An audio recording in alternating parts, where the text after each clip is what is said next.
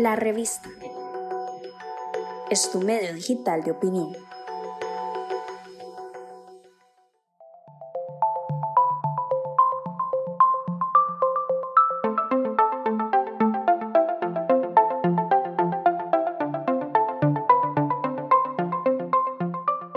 Mi nombre es Joab, de 26 años, costarricense viviendo en Tel Aviv, y este es mi corto testimonio sobre eh, cómo hemos vivido acá eh, eh, la pandemia de corona y las medidas que se han tomado en este país para superar la crisis. Las primeras medidas que se tomaron en Israel se tomaron hace como cinco o seis semanas.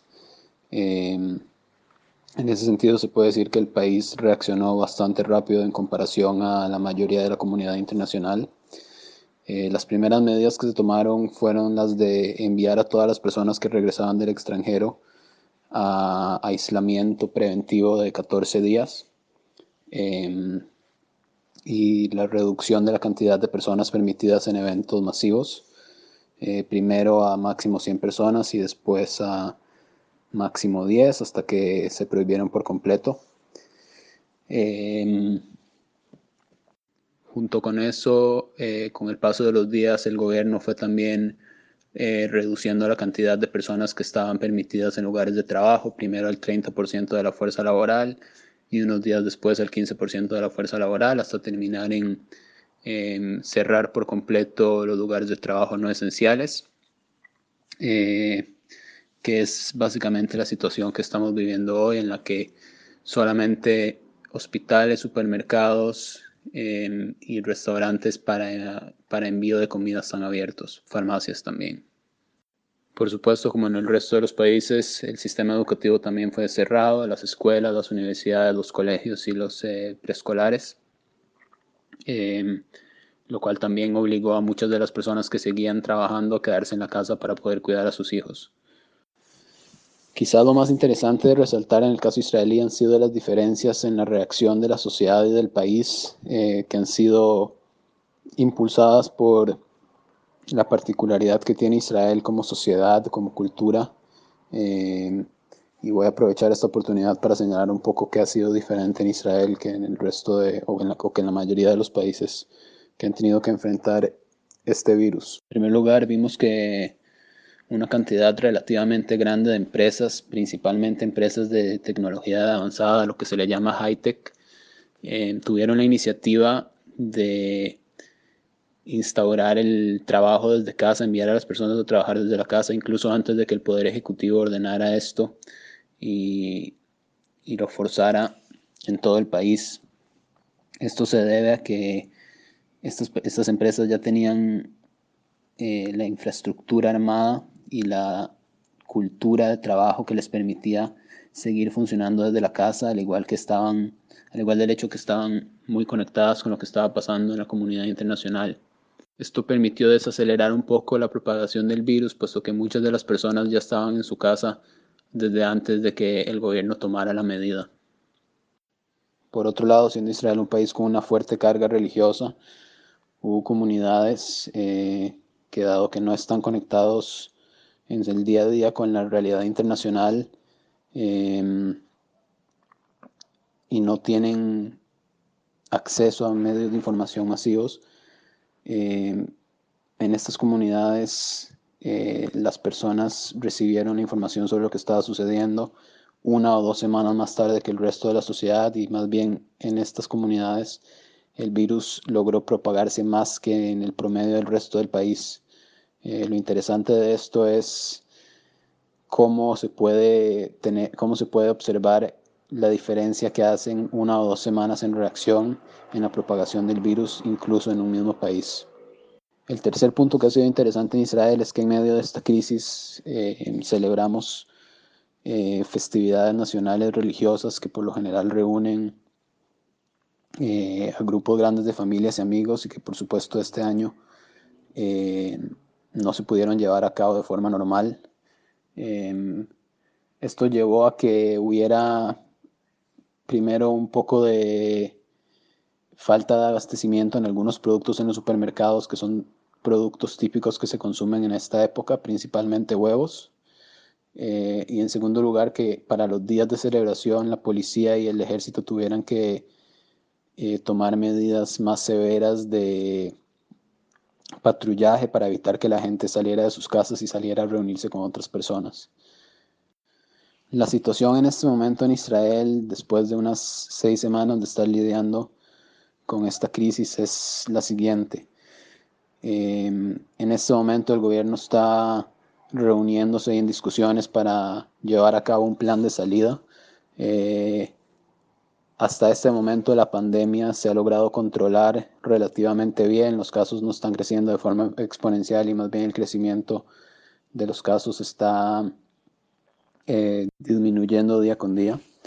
Eh, la salida va a ser muy lenta y básicamente va a ser dar paso atrás a cada una de las medidas que se tomaron de forma progresiva. Eh, aparentemente primero se va a permitir que se abran restaurantes también para takeaway y que los lugares de trabajo puedan tener hasta el 15% de su fuerza laboral en el trabajo, después 30% y así progresivamente si no se da un escalamiento en los casos, eh, se va a ir retomando la actividad normal poco a poco. Eh, es importante resaltar que para esto Israel ha tenido que tomar otras medidas que son una condición precedente eh, necesaria, que es eh, la de masificar su toma de pruebas a más de 10.000 pruebas al día en un país de 9 millones de habitantes, porque es importante localizar dónde están los focos de brote para poder hacer aislamientos contenidos en caso de que se detecten este tipo de brotes. Eh, y también se está intentando conseguir pruebas, eh, lo que se llama, si no me equivoco, pruebas serológicas, que, que, básicamente lo que hacen es indicar si las personas ya tuvieron el virus y por tanto las personas eh, están inmunizadas y pueden salir a la calle. Israel también se ha aprovechado de, de su capacidad tecnológica y de su realidad de seguridad nacional para tener eh, medidas de para tomar medidas de monitoreo de actividad de las personas según los eh, las señales que emite su celular y así también poder em, rastrear en dónde están los focos de brote de la, del virus. Nadie tiene dudas de que el país em, va a tener una factura económica que pagar, la cual va a durar por mucho tiempo, incluso años. En este momento, la cantidad de personas desempleadas es de más de un millón de personas. Eh, de nuevo, en, una, en un país con una población de 9 millones de habitantes.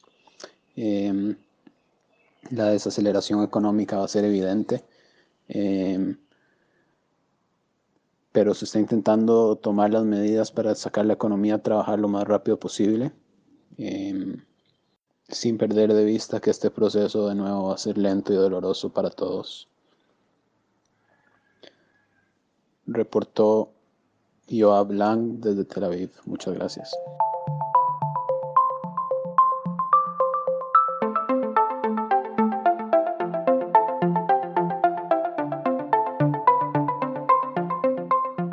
Eh, con respecto a la situación aquí en Arabia Saudita, yo creo que en general como la mayoría de los países, les agarró otra vez un poco tarde para poner mm, mayor cantidad de restricciones y se ve reflejado en la cantidad de casos que tiene ahorita Saudita, que para el día de hoy anda por arriba de los 4.000 casos. Eh, comenzó de igual como la mayoría de los países, viviendo viajes a, a China, a varios países de, de, Asia, luego a Italia, España y diferentes países europeos. Entonces originalmente comenzó así, como prohibiendo viajes o personas viajando desde, esos países, e Irán también.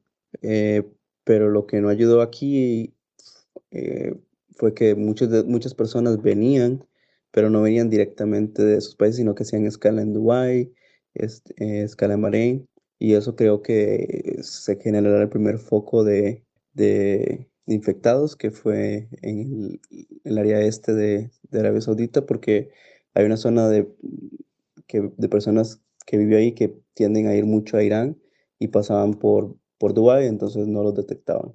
Entonces, ya una vez que se empezó a detectar eso, el gobierno pidió que se, que se, tenía, que informar de, dónde había estado las personas en los últimos 14 días antes de regresar a Arabia Saudita y se empezó, a pedir que la gente empezara a trabajar desde las casas si se podía, sobre todo la parte de gobierno y después eh, cambió a que también el sector privado, pero comenzó así. Después de ahí, conforme fueron creciendo los casos, se fueron eh, generando más restricciones, ya se prohibió el viaje a, toda Europa. Eh, después, hace como un mes, cancelaron todos los vuelos internacionales, ya completamente. Después de ahí, cancelaron vuelos nacionales y prohibieron el, el tránsito entre las entre provincias, pero los casos han ido poco a poco aumentando, no de manera súper exponencial como se ha visto tal vez en Italia, España, Estados Unidos ahorita, pero sí han ido creciendo. Actualmente son como 400, de 300 a 400 casos diarios los que se ven. Eh, se prohibieron eh, los peregrinajes a Medina y a Meca. Entonces todas las visas de turista para venir a, a hacer lo que llaman UMRA se cancelaron porque eso era una preocupación de que muchísima gente viene de afuera y puede traer el virus acá. Entonces prohibió eso. Eh, y conforme han ido aumentando las restricciones, ahora eh, luego implementaron toques de queda después de las 7 de la mañana hasta las 5, hasta las 5 de la mañana, hasta las 6 de la mañana. Algunas ciudades como esta que mencioné, donde comenzó el primer foco de, de infectados, está completamente clausurada, no se puede entrar ni salir. Y después empezaron a aplicar de que ciertas ciudades no se podía entrar ni salir, como la capital, Riyadh, como Medina, como Meca. Eh, no se puede entrar ni salir, no se pueden ir a las, a las mezquitas a rezar. Meca está cerrado, Medina está cerrado, que es donde está la Cava, que es donde van los millones de musulmanes. Eh, no se puede ir. Eh, todas las mezquitas también se, no, no, no hay rezos, que a veces hay cinco, cinco rezos al día y ahorita ya todas las mezquitas están cerradas para evitar lo mismo la transmisión. Eh, el toque de queda después de esto cambió a, ser de 3 de la tarde a las 6 de la mañana en todo Saudi y la cantidad de ciudades en las que estaba prohibido entrar y salir ha ido aumentando. Al inicio era solo Riyadh, Medina y Meca, ahorita Jeddah también está, Dammam, Daharan, que son ciudades que, que, es, que también eh, ya están completamente cerradas no se puede entrar ni salir. Em, eh, y también en algunas de ellas ya los toques de queda son de 24 horas al día de hoy, eh, como en Medina, en Meca, en Damam, tienen ya toque de queda de 24 horas, solo se puede salir al supermercado o a la farmacia.